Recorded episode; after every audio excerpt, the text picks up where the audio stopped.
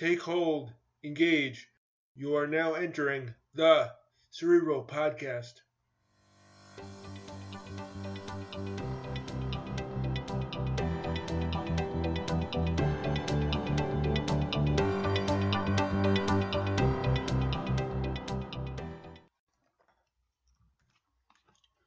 Thought of the day comes from soul surfer Rob Machado. We dream of the perfect wave, the perfect job, the perfect house, the perfect love, and when we get there, we dream of something else, and the journey goes on. Joke of the day Where do we often make our own waves, but we don't often see them? Answer On paper, because we don't see or seize the S sense in the sea of letters we write. Hello, everyone, and welcome back to the Cerebral Podcast. This is the 14th episode. Thank you for joining me today. In the last episode, I talked about Baywatch and how the show was deeper than the beauties in the lifeguard tower and on the sand. I also talked about how some storylines dealt with different disabilities, including paralysis, blindness, and deafness. Don't get me wrong, I am not saying Baywatch didn't have the visual appeal of the sand, surf, and the suntanned, beautiful bodies. I am just saying that the show often got overlooked because the majority of people didn't know that the show covered many disability and trauma storylines. During Baywatch's run, it covered over 40 stories that involved disability or trauma in nine years. One of my favorite episodes was titled A Matter of Life and Death. In the episode, one of the rookie lifeguards, Summer Quinn, is reminded of childhood trauma of almost drowning after participating in an a nighttime recovery mission. Later on in the episode, she was afraid to go on a beach rescue because of her fear of the water. This episode resonated with me because of my own fear of the water that I had during summer camp in the 1980s. You can hear more about the summer camp in episode 13 of the podcast. Once Summer Quinn was able to get more context from the drowning incident. She was able to overcome her fear. Another storyline of the same episode involved Mitch Buchanan, played by David Hasselhoff. Mitch's dad, Al, was an architect.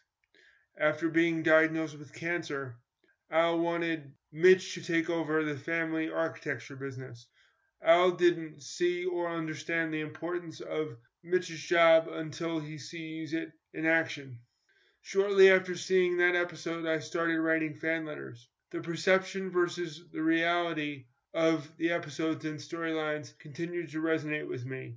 In previous episodes of the podcast, I have talked about different literary devices as a way to manage and cope with my disability from the cerebral palsy oxymoron in podcast episode 1 to the Shakespearean soliloquy of To Be or Not to Be in episode 9, and the O. Henry short stories in podcast episode 10.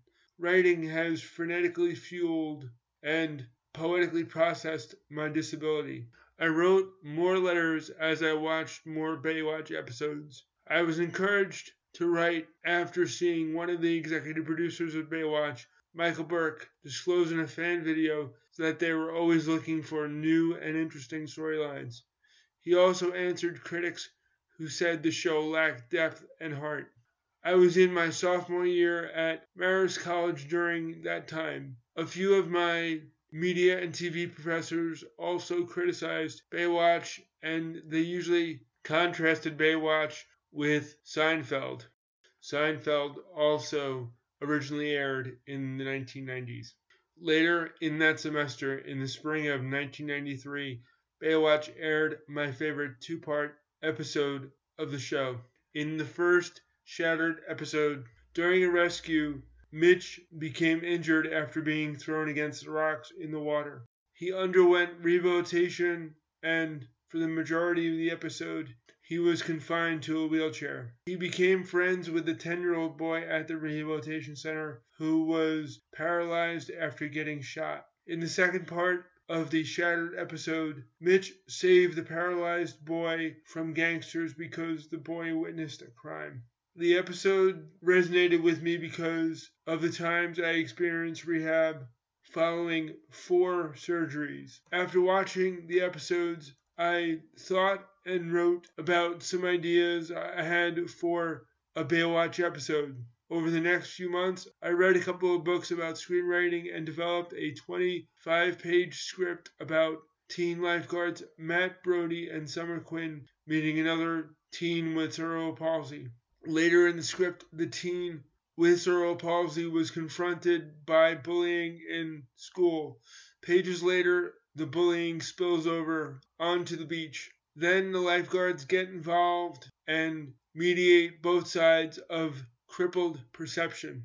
In July 1993, I finished the script but did not have a fully fre- fleshed out script. Usually, hour long shows have two or three different storylines that are somehow related. I had enough of an idea to share. I then wrote a letter to Michael Berk at the Baywatch Production Company.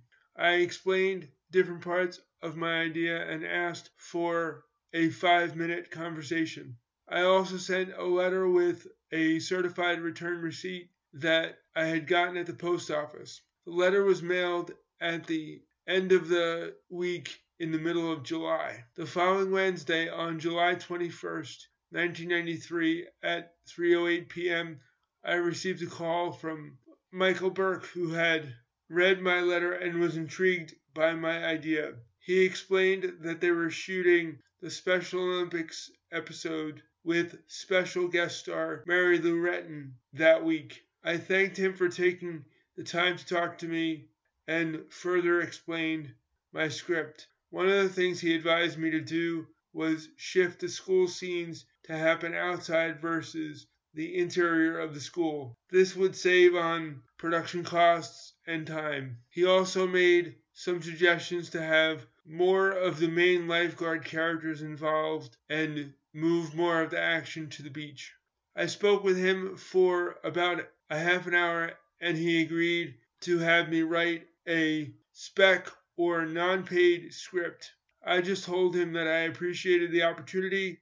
I asked him to send me a copy of the shattered two part episode script so I can use it as a guide as I edited my own script. He thanked me for my persistence and for being such a fan of the show.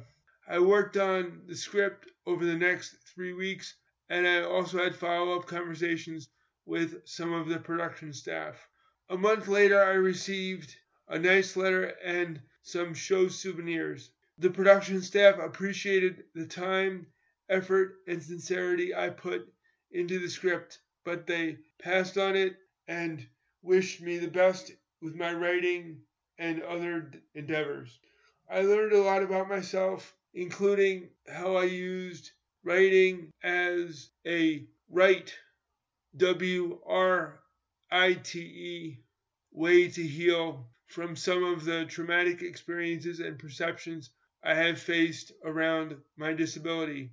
In one of the episodes of my podcast, I read a poem, Armed, that reflected and corrected a crippled perception that I had of myself. Writing is one of the ways that I continue to process my disability and how I deal with it.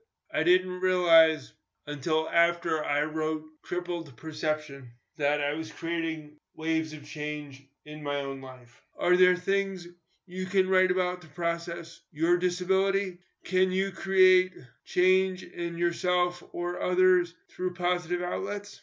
Because of my experiences with Baywatch in the summer of 1993, I decided to shift some of my focus to TV production during the next few semesters. I also became more involved with the Marist College TV station.